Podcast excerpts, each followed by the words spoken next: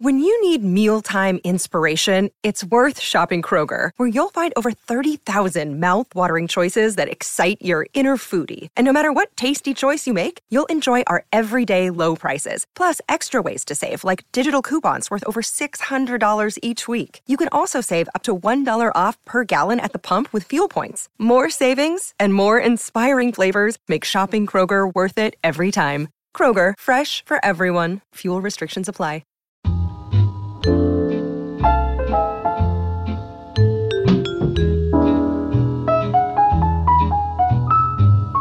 Hello, and welcome back to When in Romance, your place to talk about love stories with happy endings or at least emotionally satisfactory ones. Although, you know, sometimes, but that's another story. I'm Jess, and Trisha is with me. And, Hi. Hi. And um, we're going to do our second full episodes. How exciting is that? Um, first, I wanted to uh, thank people for um, your awesome response. Um, it's been so exciting to just a like see people on Twitter be like, "Yeah, I started reading over my mom's shoulder too." Awesome. Um, and another big huzzah to the not even a romance reader types um, for making the decision to pick something up based on our recommendations. Like, how cool is that? How cool is that? It's basically the coolest thing ever. Also, uh, shout out to uh, a reader na- or listener, I guess, named Jody, who is not even on social media and found the uh, YouTube Book Riot page, left a comment there because she listens on Spotify, so couldn't rate or review the podcast, and so but still felt so strongly about it that she wanted to leave a note there. So thank you, Jody. We did get it, and we really appreciate it. We do. Thanks you. Thanks you. What? I don't know. Thanks, guys. It's well, it's kind of the season for love, Jess. It's uh, we're at that time of year. We are indeed. Yeah. Did you see what I did there? I you, you want to do a, a transition to our uh, to our first sponsor? We I let's do that. Let's I think so. I mean, I think so. So first of all, I'm going to let everyone go. So as we transition into the sponsor, go find your calendar app or your day planner or your uh, bullet journal, maybe if that's I don't really know what those are for. But if it's a thing that you use to keep track of things, go find that. We're going to give you a second to do it. Jess and I will make like small talk for a minute while you do that, and then I will tell you why you're finding it because it's actually really important. So go find it. In the meantime, uh, Jess, are you a Valentine's Day person? Do you are you pro or anti or have no feelings about Valentine's Day? I I like February 15th. That's the best time to go to the grocery store. Oh, excellent call. That's a good call because actually, as a um, so I'm single. I don't really have strong feelings about Valentine's Day, except that I know it's a great day to go to the gym and a really bad day to go to the grocery store. Mm. And occasionally, I will think to myself like, "Oh, it's Valentine's Day. I should get myself some flowers and candy and wine." But to be fair, also sometimes I'll be like, "Oh, it's Tuesday. I should get myself some flowers and candy and wine." So I can't really pretend too much that that's a Valentine's Day thing. Absolutely. Um, but anyway, um, okay, so I'm going to assume everyone has their calendars now. Uh, get them ready because this week's uh, sponsor is Audio MG, as in Audio MG. Get it? Stick with me. Audio MG! Exclamation point, which is an imprint of small but awesome audiobook publisher Novel Audio. It is officially launching this Valentine's Day, and that's part of the reason that you have your calendar, but not the whole reason, so don't put it down. So, Audio MG is publishing contemporary, suspense, and paranormal romance.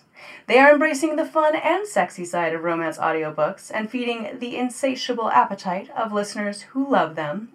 The heat level of the books ranges from awe to OMFG, which on this podcast I cannot tell you what that stands for, but that is what Google searches for, so I'm going to let you find that for yourself.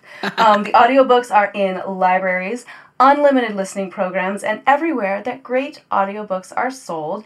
And, and this is why you have your calendar with you. As a major part of the launch initiative, they are celebrating, AudioMG is celebrating by giving away for free dollars, zero dollars, digital copies of three of their hottest audiobooks from authors Holly Renee, Kennedy Fox, and Celia Kyle. I don't have the titles, uh, but they are some seriously hot NSFW. I can tell you that acronym means not safe for work, um, which probably just means more fun. Uh, titles that are guaranteed to make anyone's Valentine's Day. But the giveaway starts February 14th and it ends February 17th. So this is why you have your calendar. Put in a note if you think you're going to be busy on the 14th or like Jess on the 15th at the grocery store. I don't know what your life is like. Put it in on whichever of those days. For me, I will open my Remember the Milk app, probably put it on maybe the 14th, maybe the 15th. I don't know. We'll see. Uh, but you need to put the download date on there so that you go to the link in the show notes and download three free audiobooks from Audio MG. Uh, they are on Facebook and uh, Audio MG. They are on Twitter at Audio MG underscore books and Instagram at Audio MG underscore books. And it's A U D I O M G underscore books. So, like I said, you should now have it safely in your calendar. We gave you so much time to do it. It should be there. You should have all the reminders. It is three free books. So, And put a post it like in your candy bag. yes. That's what I'm going to have to do. Yeah, or like on your mirror or in both places. All it's three free books. I actually had to read this a few different times because I kind of didn't think that could be true, but it is true. So it's Magic. basically super exciting. Awesome. Yeah. So anyway, thank you to Audio MG for sponsoring the podcast. Thank you. All right, on with the show. Yeah. Absolutely. Let's move on to our first topic. Trisha, what are we talking about? Yes. Well, actually, we are uh, sort of sticking with Valentine's Day, but in a slightly more, uh, as is my way, skeptical way of talking about Valentine's Day. Um, we are at the Valentine's Day time of year, which means that everyone is very excited to capitalize on uh, romance and romance discussions, which could be fine, except that we do start to see the thing happen where uh, everyone is kind of doing that thing where all of the think pieces start to show up, or all of the recommendations start to show up, or all of the whatever else kind of starts to show up. Um, and you see a lot of people writing about romance, which would be great, except that not all of those people necessarily know a lot about romance. And I think one of the things that we kind of touched on a little bit two weeks ago when we were talking a little about the New York Times is that sometimes when people who do not know a lot about romance talk about it, even with the very best of intentions, it can be not to the benefit of either the authors or the readers. Um, so we've seen a few examples of that lately, and we would like all of you to keep your eyes peeled for more. Um, one of the ones that popped up recently um, was uh, the Ripped Bodice actually did some recommendations um, for Real Simple, and there was a, a really great um, tweet thread. If you don't know what the Ripped Bodice is, there's only one um, bookstore that is solely dedicated to romance in all of North America, maybe even broader than that. And you, I think you've actually been there, Jess, right? I have. It is the greatest place. I I loved it. I wanted to stay, but you know, when you're when you're there and you're wandering around, A, you keep picking things up and you want to make yourself stop, so you just go pay and leave. And Bea, it's like, I'm just gonna keep walking around. Hi guys, we talked Yeah. before. Hi Yeah. again. Yeah. So it's basically like the best place that you can't afford to stay, is what I am hearing. It really is. bit. Yeah. Yeah. Um, and it's owned by sisters. It's uh, B and Leah Koch, if I'm not mistaken. I could be mispronouncing their last name, but um, either way, they are. They it was a Kickstarter, if I'm not wrong, uh, that they used to raise money to start the store, and they've been wonderful, wonderful advocates of the genre since it started. Uh, I want to say like a year and a half ago, maybe. Um, Yeah. is that I think right? so. It sounds Yeah. right. It could be a little more. But because they are such wonderful advocates of romance, whenever, and they mentioned this in the thread, whenever they are asked to, um, you know, recommend books, whether it's for people individually or for a magazine or for whoever, they they do. Uh, and so Real Simple asked them to do it, and they did. They they did seven romance novels. Um, they just sent some recommendations. They did a few sentences, and unfortunately, their their recommendations uh, ended up running under a tagline seven romance novels you won't be embarrassed about reading which is a little that's the, the first problem because as they say you should never be embarrassed about reading what you're reading because you are you know reading and not hurting anyone and so why on earth would you feel bad about it? The bigger problem too that they mention is that they um, have an affiliate program which is um, you know, uh, Book Riot engages in this as well. If you click through on a on a link and go to buy a book someplace, whoever has referred you there uh, gets a very small um, amount of whatever you purchased, right? So, um, you know, if you had a ripped bodice uh, affiliate link and clicked through and purchased uh, one of the books that they recommended, for example, The Seven Husbands of Evelyn Hugo, then the uh, women of the ripped bodice would get a very small percentage of that sale. But in the Real Simple article, they actually linked to Amazon, which was a little bit of a slap in the face to this independent bookstore that had recommended it. Yeah, an independent bookstore, bookstore that sells mm-hmm. books online. I have actually purchased books from them online as well because they uh-huh. had they had a signing for Hamilton's Battalion, and you know I I couldn't make it to LA for that, but I had to at least uh-huh. order a copy of the Obviously. book signed by all three people. But anyway, that's another story. But Yeah. you know, it's not hard to put in the links to the independent, like half run by people who come into the store, partly run by, you know, people who support their portraying, and partly just run on the sweat and tears of these women who are just awesome people um, for running like a really niche, really important place. And Yeah. you link to Amazon. Yeah. And it's again, I mean, it's one of those things where it feels a little like a thing where people don't have a great handle on how books go, how book sales go, and how much time and energy um, Bea and Leah have put into this, uh, you know, industry and this um, genre that means so much to so many people. So that's kind of one of the examples. Um, maybe do you want to maybe talk a little bit about uh, another example of where we saw this happen recently? Well, we saw an article written by a very smart woman. Like, no claims that she is there's anything wrong with the way that she usually writes. Um, about Jasmine Guillory's The Wedding Date, which I touted last week, and I'll tell you, I finished it. It was just as awesome as I thought it was going to be. And it was based around the idea that Jasmine Guillory, as a black woman author writing romance, is somehow revolutionary because, as we know, there are no other black women writing romance right now, right? That's, I, I sense that, that and maybe some sarcasm in your voice, Jess. And that's Oh. what I'm sensing from all the way over here, two time zones away. I feel like I might be sensing that from you. Just a tad, just a tad. Yeah. Um, and uh, you know, no one was writing romance who was black 20 years ago either. Um, also sarcastic. Mm-hmm. You know, sometimes that doesn't come out through my voice, but Oh, I got it. I picked it up on it. Yeah, I think yeah, I got it. Yeah. yeah, yeah. Um, so it was a it was a great interview with with Jasmine about where she came from as a writer. She used to be a lawyer, or she still is a lawyer, I guess. Um, and uh, you know how she came up with this idea and all of that stuff. So the the interview itself was great, but the fact that it was framed in a way that says not just this book is great, you should read it, but this is something new and different that no one has been working on.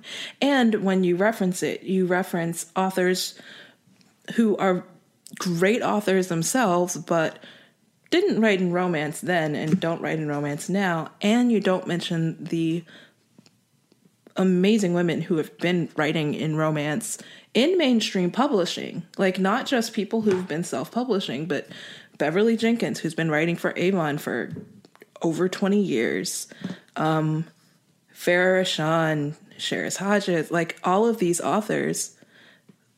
And uh, you sort of just like ignore them. You ignore Harlequin as a whole. Like, because she talks about mainstream mainstream publishing, but Harlequin is a mainstream publisher. Just because well, they they only publish in one genre mm-hmm. doesn't mean that they're not mainstream publishing. And that's what I thought was so interesting about that was that um, I was wondering what is she thinking of as mainstream publishing because um, the wedding date is published by Berkley, which is, is a great publisher. You know, they they're putting out some really good stuff right now. They are, but it's it's part of Penguin Random House, which is a huge publisher, obviously. Mm-hmm. But Avon is an imprint of Harper Collins. So when you have uh, so many talented um, women of color writing for Avon, I don't I don't know where that distinction is.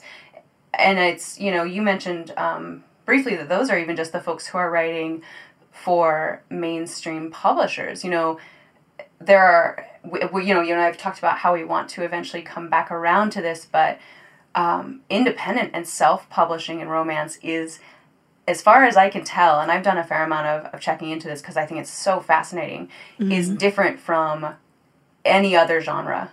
There are there's some extraordinary work of best-selling books, mm-hmm. um, best-selling USA Today, best-selling New York Times books being done by through self-publishing because people have been so frustrated by um, the traditional publishing avenues. And so, you know, I, I think there are pluses and minuses to that. And, and you know, again, hopefully we'll, we'll come around back to that at some point.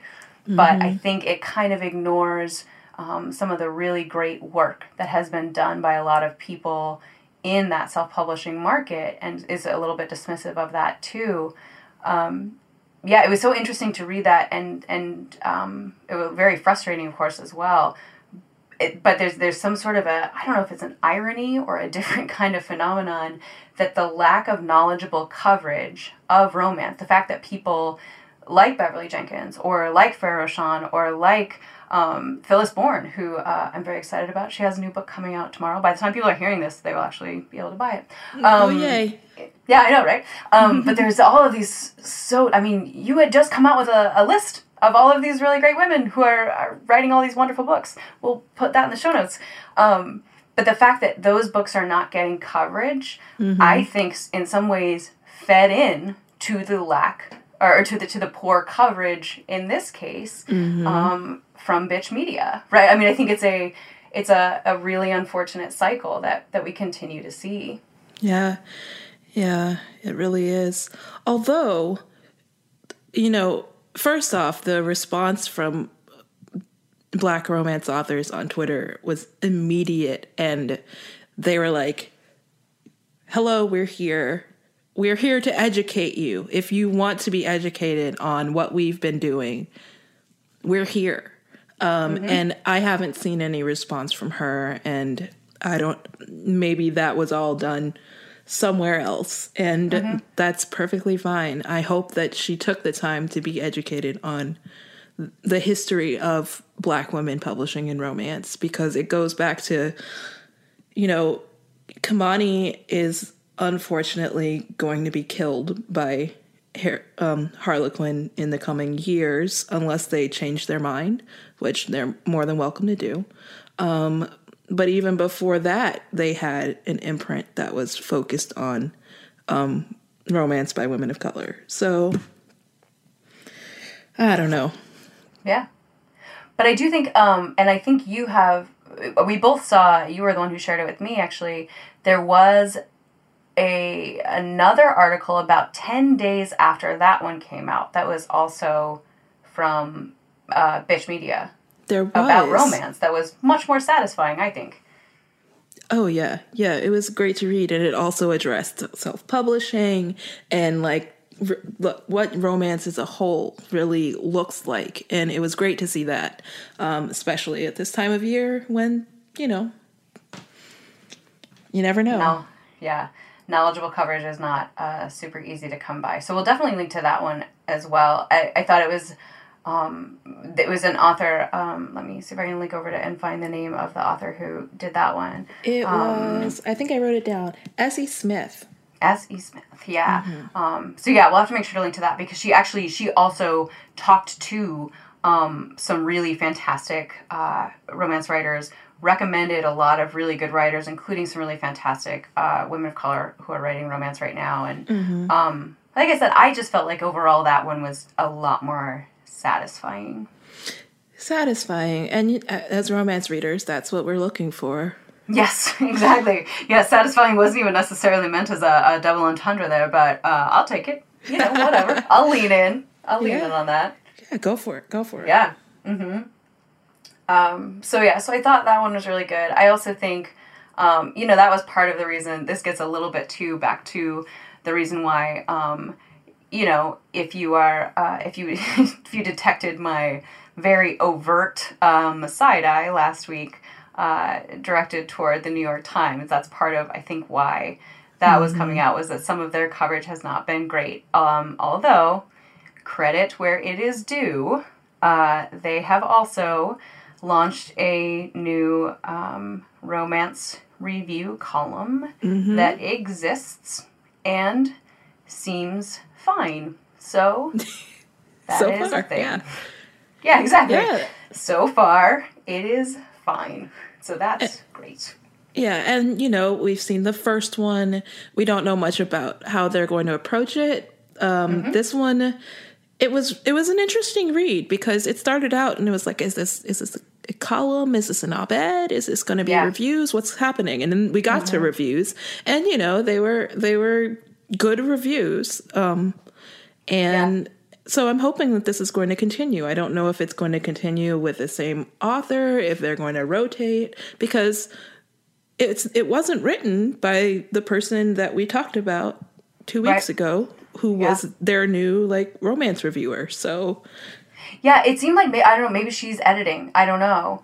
Um, it's kind of hard to tell. It's interesting though. I feel like in this case, um, and you know, I think you and I both uh, keep a, a fairly close eye on this. The New York Times is is kind of jumping on a little bit late, jumping on, but jumping on a little bit late to a thing that Entertainment Weekly and Washington Post for even longer, and NPR on and off have been doing for a while, which is USA Today, yeah, yeah, USA Today for sure. But yeah, that folks are doing sort of a monthly, like, hey, here's a roundup of a few things that we're excited about. Um, one of the things that the New York Times is doing a little different from Washington Post and NPR is that NPR and Washington Post tend to do those reviews uh, from romance writers. Sarah MacLean does it for Washington Post, and uh, um, I think, oh gosh, now I feel terrible. I can't think of the name of the woman who does it for NPR. She just posted it today, so I'm gonna have to take a look. Um, but it's they have used um, writers, like actual authors who who do those uh, reviews. Entertainment Weekly is different, and actually, Entertainment Weekly, I think, has done since they started doing this about six months ago, a really impressive job. I mean, I think they've done some really interesting stuff, um, and Yeah. focused in on it, which I think is cool. Yeah, and it was great to see because the first one I was bemusedly wary about too because it was a lot of cowboys and and and FBI agents, but then the person writing it went on Twitter and was like, "Tell me about some diverse romances that you're excited that are coming out next month," and move forward with it. Maybe not every um, every month has a, a whole lot of of stuff that could be used, but the fact that there was the effort made and mm, actually acted upon was really great to see. Yeah. Really great to see.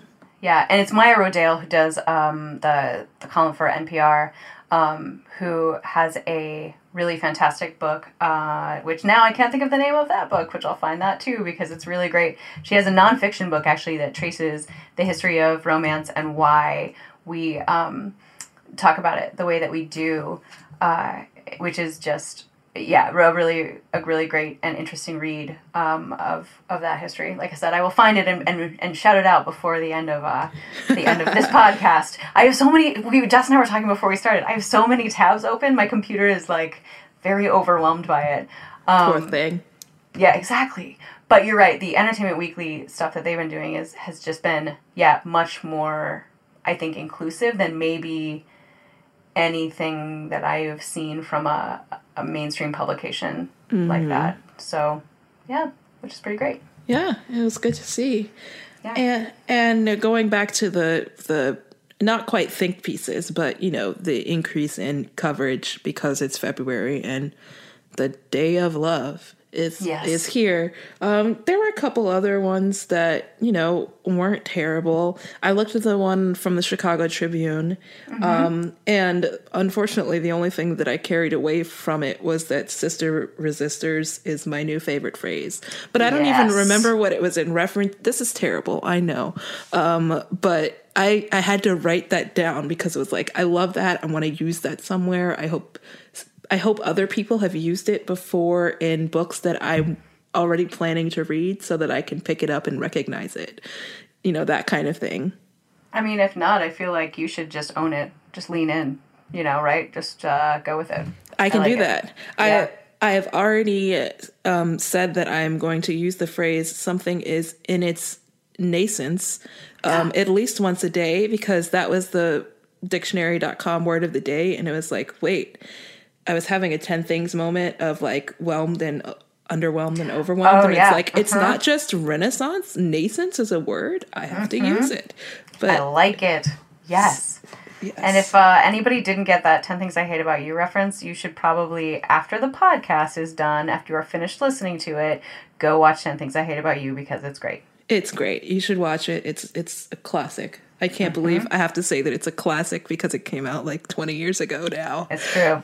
But it is, yeah, it is a fantastic book. And, and I finally have found it. Dangerous Books for Girls is the Maya Rodale um, uh, book that we were talking about. And I will, I will, I will stop probably mentioning things by Maya Rodale because I keep for, uh, not having the exact thing that I need. But I she does, does a wonderful job. title.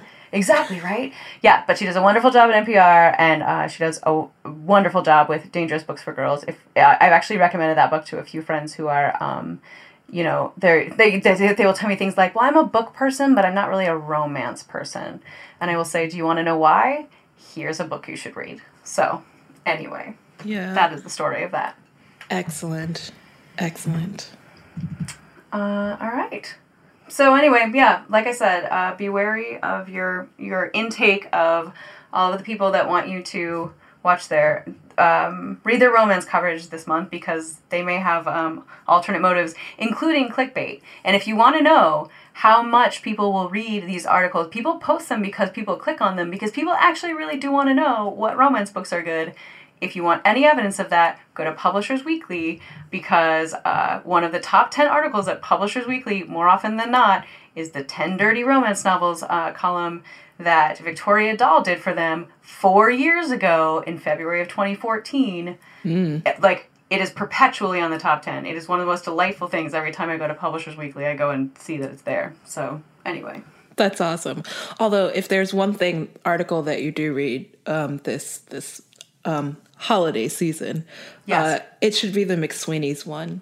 Oh, you may have to send me a link to that if I don't have it. I will. It And we will is- put it in the show notes. It, it will be in the show notes, I promise. Um, and it is it is just great. It's um erotica for feminists. That's all I'm going Oh. to say. You had me at erotica for feminists. so All I'm going to say. that's all I need. That's all I need.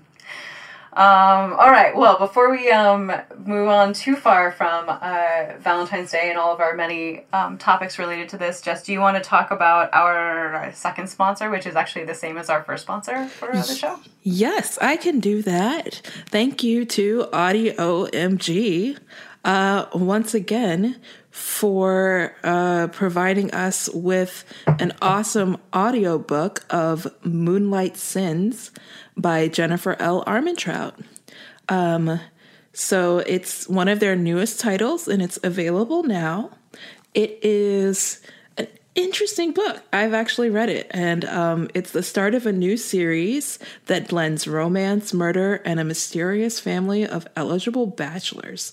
Um, and it alternating point of view. So the audiobook by Audio MG um, has two narrators, CJ Bloom and Blake Richard.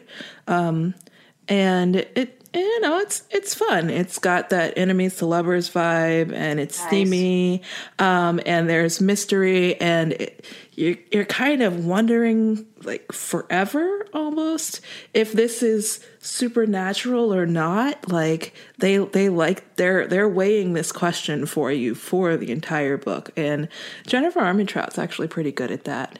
Um, so if you want to know a little bit about the book um, it is about julia and lucian um, i think it's lucian but You'll find out when you listen to the audiobook. Um, Julia True has, story. Yeah. yeah, I mean, yeah. One, just one more reason to go track that one down. yeah. As if you needed another. Uh, Julia um, has always played it safe, but she's about to take a new job in a completely different state. Um, and uh, she meets Lucian de Vincent before she takes the job. Well, kind of after she takes the job, but before she's at the job. But she doesn't know that he's her new employer.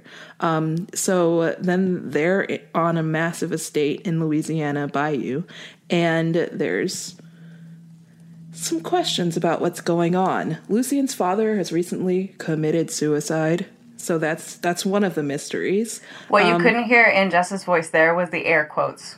The air There's, quotes. I feel like there were some air quotes there. There- and I couldn't. The, I, I actually have not finished this book yet, but which I'll come back to. But uh, I could see her on video Skype, and I could see there were air quotes. there were air quotes. Um, so there's that question: what happened there?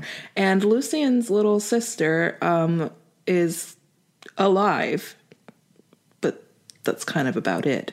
So Julia is actually there to help help take care of her.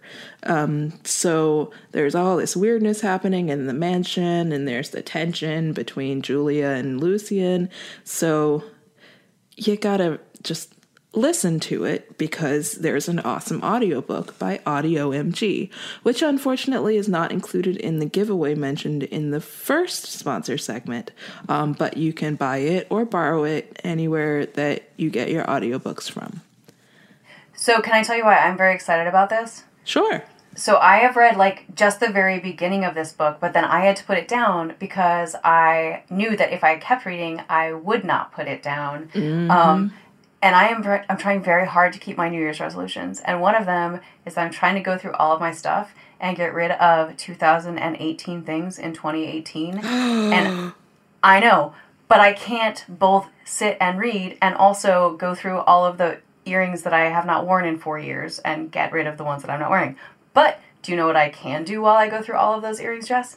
Listen to an audiobook. I You can sure listen can. To an audiobook. So uh, that is why I am very excited about this because I wanted to. Um, ever since a couple of weeks ago, I started this book. I've really wanted to get back to it, and now I can do it while also accomplishing my New Year's resolutions. Or at least Excellent. trying. We'll see what happens. Well, I, su- I salute your willpower. Um, Thank you. very much. So, uh, if you'd like to have just a quick listen to what the audiobook's going to sound like, you can find an excerpt at audiomg.ca or there'll be a link in the notes. Nice. I like it. Excellent. And don't forget, Audio MG is on social media at Audio MG on Facebook and Audio MG underscore books on Twitter and Instagram. Well, I will be finding that uh, again right after this as soon as I uh, start going through all of my earrings. Very excited about it. Excellent. All right. So, uh, I think you are going to talk to us about our next topic, or at I- least kick us off. Well, let's kick this off. This is a completely like what is it they say in Monty Python and now for something completely different? Something like that, yeah. 90 degree turn. I was pretty well, excited's not the word, but I was really interested a couple weeks ago when author Santino Hassel, I'm going to assume that's how you say his last name, um, posted like I'm only posting this once for the newbies.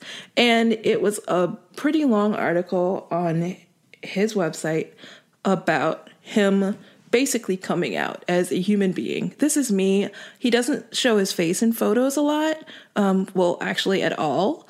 And th- this article was him revealing himself, his face, talking about um, why he was so private before, and all of that. And unfortunately, the reason that he decided, I'm going to do this, was basically a people have been bothering me, not bothering me, well, okay, bothering me, um, pressing me about my identity. They want to know who I am. They want to know where I live. They want to know more about me than I'm willing to give.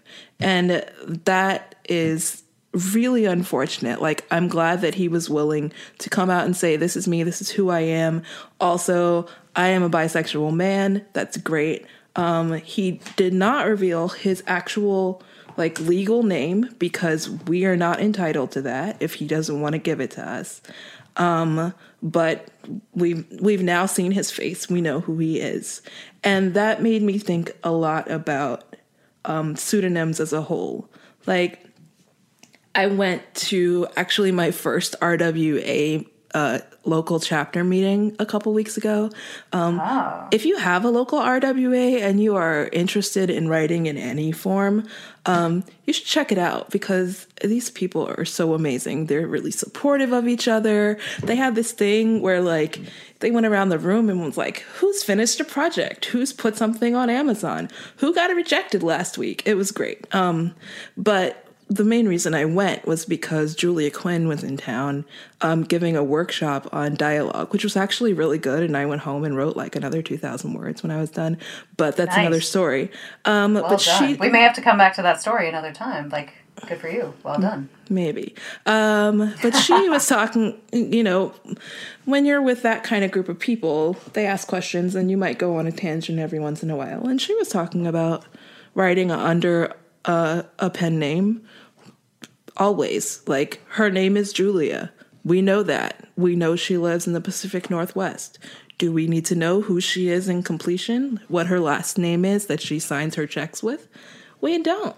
And it's just one of those things that, with the increase in the internet culture, like, so many people are basically doxing their favorite authors because we feel entitled to know who someone is. I, you know, I use my legal name in public. You all can find me if you know where I live. Um, but that's because I am willing to put that out there. If I wasn't, if I was using a different name, a different persona, if I didn't want to show my face, then you know, I'm I would be entitled to that. And it's it's really unfortunate that there are authors who feel like they are they must be compelled to reveal themselves because somebody feels entitled to that knowledge. I think that's so I think it's interesting, right? Because there are it's unfortunate that authors feel compelled to share that information. I also think it's really unfortunate that they feel compelled to hide it at all, mm-hmm. right? I wonder um, how common that is true of romance authors versus other authors. Yeah. Because I think, yeah, I, I would guess, and I don't know this for sure, but I would guess that the precedent or the, um, you know, how how frequent it is for romance authors to use pseudonyms or pen names is much more common mm-hmm. than it is for authors who are writing uh, certainly literary fiction, but also you know genre books, even other genre in sci-fi or in mystery or in anything else. Um, I, I would I don't know the numbers on that. I don't know if they exist, but I I think it's unfortunate that the stigma behind romance um, sort of requires that of a lot of people because we know that a lot of writers are writers part time. There mm-hmm. are not mm-hmm. that many people that can afford to be writers full time, and so mm-hmm. um, they have to be able to maintain a different professional identity one way or another. And it's a lot easier to do i think for a lot of folks who are writing you know literary fiction or even thrillers than who are writing romance just partly because of the baggage that that uh, that the stereotypes around that genre carry with them. Yeah, and it's one thing to be like Eloisa James, who basically created a, a different name to separate her two professional lives, but she's open about it. Like, we know that she is a Shakespeare professor, and she has revealed her, like, legal birth certificate name. But I mean, we still call her Eloisa James because that's who she is in our purview. Um, and but she is she has welcomed that, and she doesn't feel the need to hide it. Um, but then there are other authors that we know that they write under pseudonyms, but they have decided not to reveal what that legal name is because they work in you know corporate law or you know something like that. And it's just interesting. Yeah. I think too if there's an interesting um uh, element where a lot of times with romance authors, when you think about um, pen names and names, you think about the fact that a lot of them, a lot of times, the same person will be writing under different subgenres under uh-huh. a variety of different names, right? It's the Nora Roberts versus J.D. Robb um, mm-hmm. scenario. I was having that conversation with a friend uh, a couple of weeks ago who um, he doesn't read romance, and uh, we were talking about well-known romance authors or romance authors who probably are wealthy enough to afford to just write romance.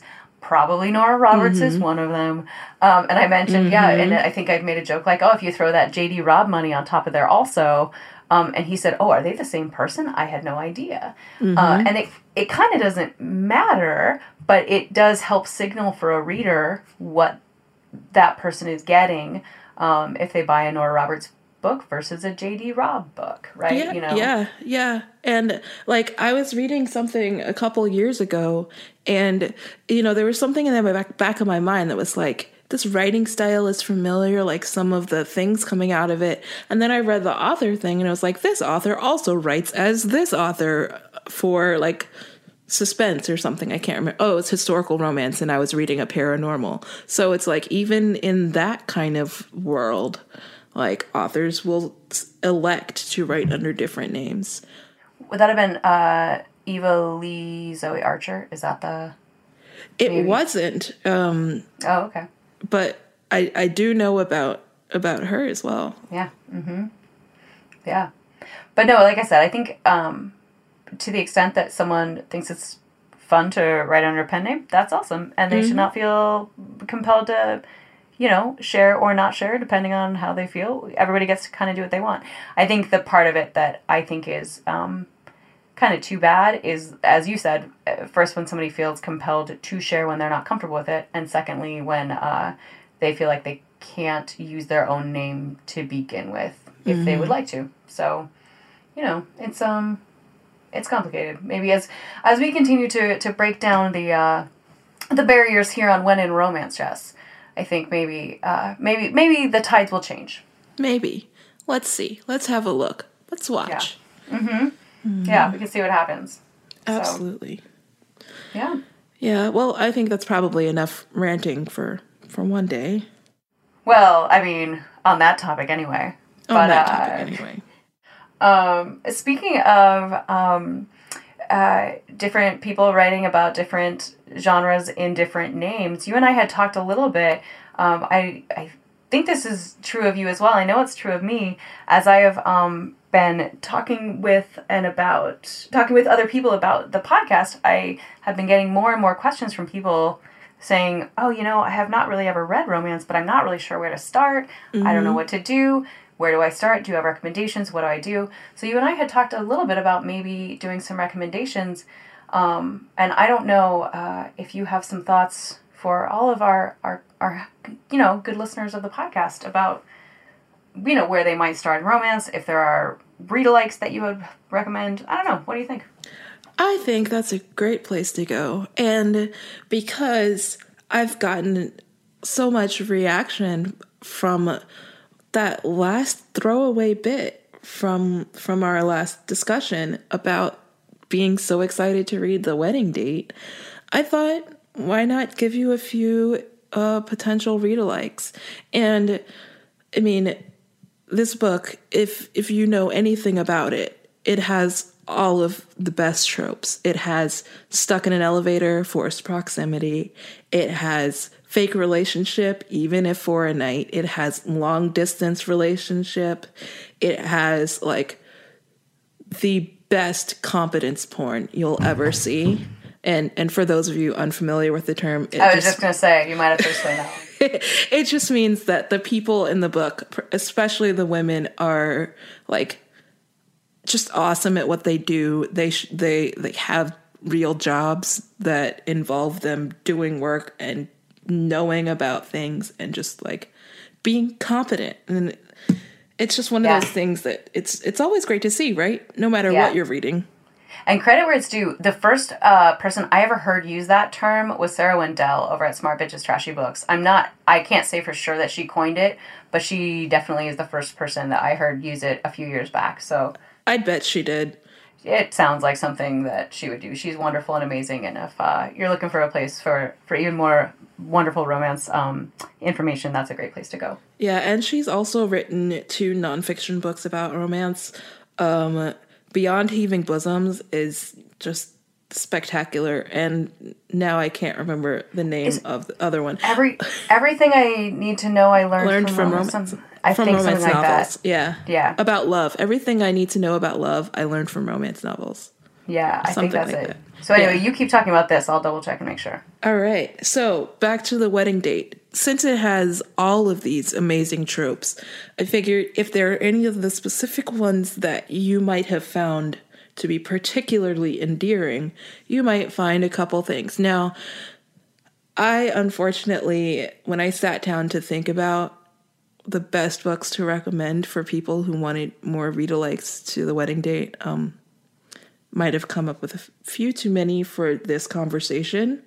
So I'll probably make a list to put up on Book Riot in the in the, in the coming days. Probably not in the nearest of near futures, like today or tomorrow, but have a look for it. Um, That's what we call a teaser, folks. Head on over to Book Riot. Keep an eye out for that list. Yeah, just just just keep an eye out. So the first book that came to mind, even though at first glance it has absolutely nothing to do with the wedding date, is The Perfect Play by Jaci Burton, which if you have seen the cover is just a work of art.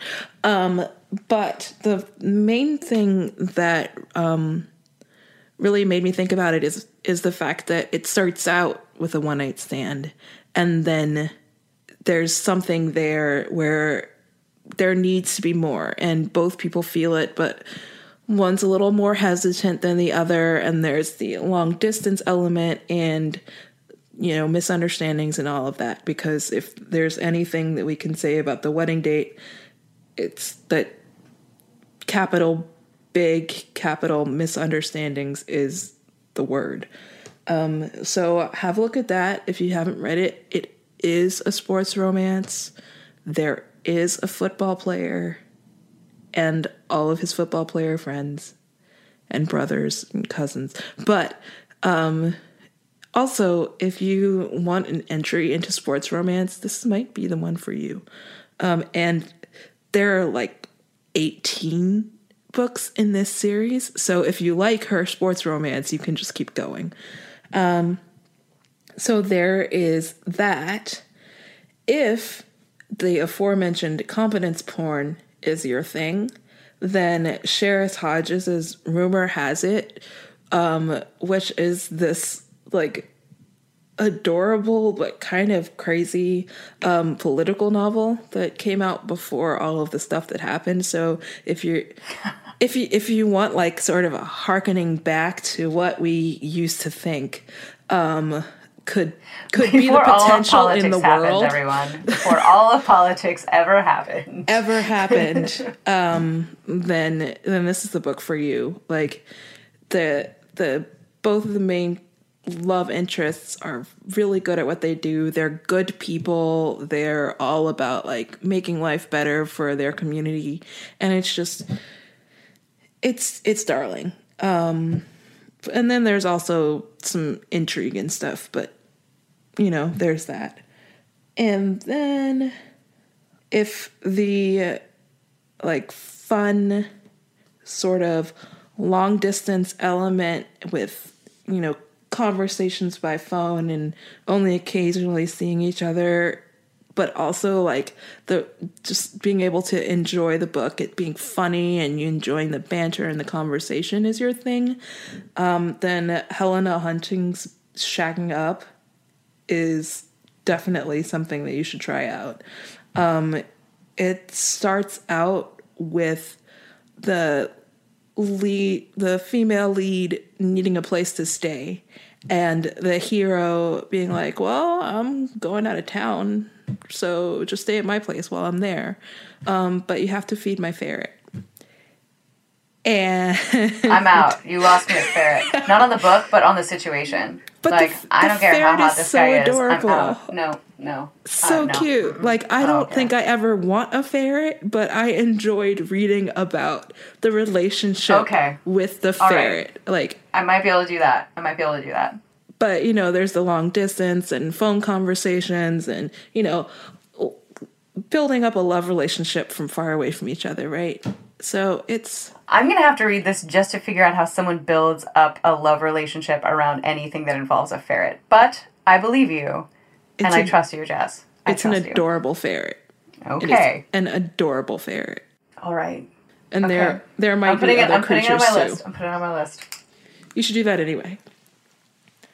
So those are three that that you might enjoy.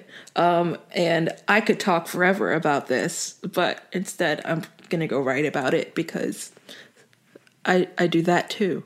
So what do you what do you think? Do the- do the- does that sound like a good place to start? I think that's an excellent place to start. Um, um, before I, so I'm gonna give offer people a couple also not based on the wedding date, but based on a couple of other things. Before I do though, I wanted to confirm that yes, everything I know about love I learned from romance novels is the other title that we were looking for from uh, Sarah Wendell. So I think you were closer than I was. So good job. Awesome. Um, and I will just offer folks a couple of quick recommendations on um, gateways into a couple of worlds that I would not have thought that I would end up in otherwise. Um, I am not, so I have not traditionally been a huge science fiction kind of a person, um, but I will tell you what, I uh, tore through Alyssa Cole's series, her Off the Grid series. Um, it, Alyssa Cole is the reason that I both own an emergency kit and also realize that I it would be useless and I would almost definitely die when the apocalypse happens. That's good to uh, know. Yeah, uh huh. Yeah, just a heads up. No one come my way. I will not be able to save you. So the first book in the series. So Alyssa Cole's a wonderful author. I I think we've already talked about her. I'm sure we'll talk about her more. Um, But Radio Silence is the first book in the series. It's it's this. It takes place in this post-apocalyptic world where no one really knows what happened, and there's not like a giant zombie war or like a huge anything. It keeps. It reminded me when I was reading it of the T.S. Eliot quote. Um, the world ends not with a whimper, or not with a bang, but with a whimper, because it's a very sort of subtle and quiet and kind of like devastatingly um, intimate kind of violence and uh, tragedy and drama, and it's unsettling kind of in that way.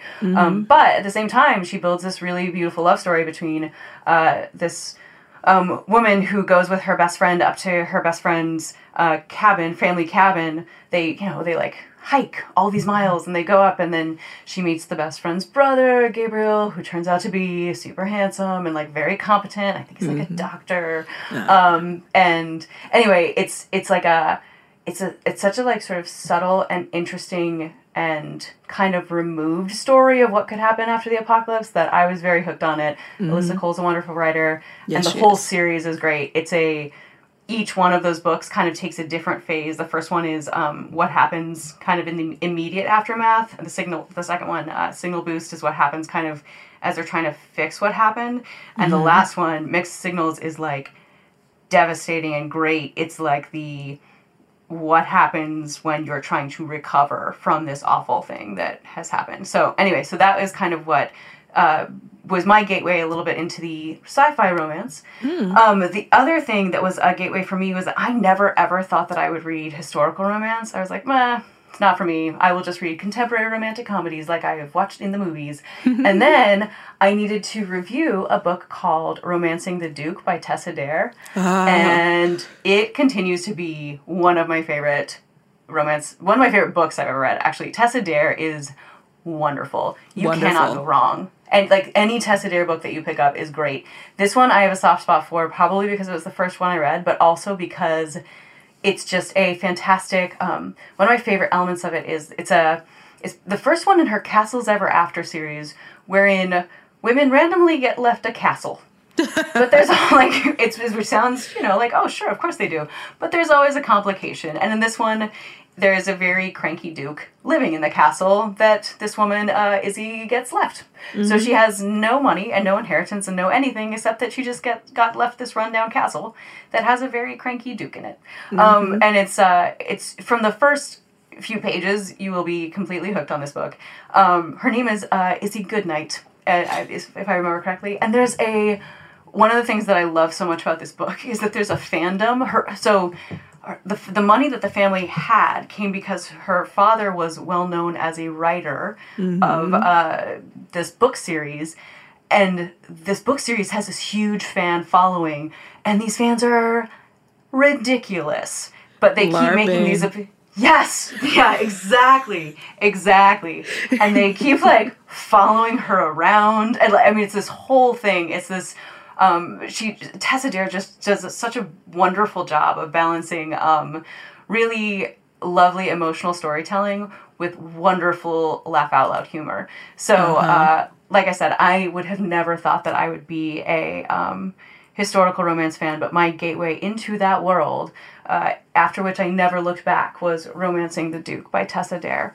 So, those are my two to kind of, uh, if you are trying to figure out how to get your feet wet, um, those are, are two that I would I would take a look at. Excellent. And I, I will also say LARPing is is not ridiculous. It's just the fact that it, in that situation it is ridiculous. LARPers, yes. you do you. Exactly. Just, Live just your best life. Right. Yeah. I mean, whatever. I'm like buy myself flowers because it's a Tuesday. I'm not gonna tell anybody else what to do. I mean, right now it's a Thursday, but you know, still. Still, still. So, so I mean, we are yeah, yeah, we've got we've we're gone nearly an hour now. I think we probably got to close it out, Jess. I think we should. We probably should.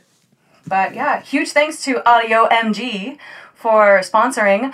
I look forward to getting my three free romance audiobooks next week. Hopefully, all of you marked your calendars and marked your um, candy and marked your mirrors and marked your whatever else so that you can get yours as well. Mm-hmm. Uh, Show notes will be up on Book Riot. We did hear from some folks who are not uh, on Twitter, and that's that's great. It's actually uh, Riotgrams month on uh, over on Instagram. So I'm on Instagram at uh, Trisha Haley Brown, T R I S H A H A L E Y B R O W N. So feel free to find me over there. You're on Instagram also, right, Jess? I'm on Instagram too. You can find me at Jess J E S S underscore is I S underscore reading R E A D I N G because somebody took the one already without the underscores by the time I got there. of course they did. That person's probably going to gain a bunch of new followers sometime in the next uh, sometime the next week. Um, but uh, yeah, so we'll we'll make sure that the show uh, stuff goes up there. You can always find the show notes on Book Riot, uh, the full show notes on BookRiot.com. The shorter version, including the links to Audio MG, will be in your uh, podcatcher. Um, otherwise, yeah, I guess happy reading, happy Valentine's Day. Be wary of your uh, romance, um, you know, think pieces over the course of the next couple of weeks. And, and think about your authors. Yes. Yeah, absolutely. And be good um, to them. Yes, be very good to them. Rate and review them. Rate and review us. Uh, or just find us on the YouTube channel of the Book Riot uh, YouTube page. So, whatever you gotta do. Whatever you gotta um, do. Yeah. All right. Happy reading, everybody. Have a great week. Yeah. Bye bye.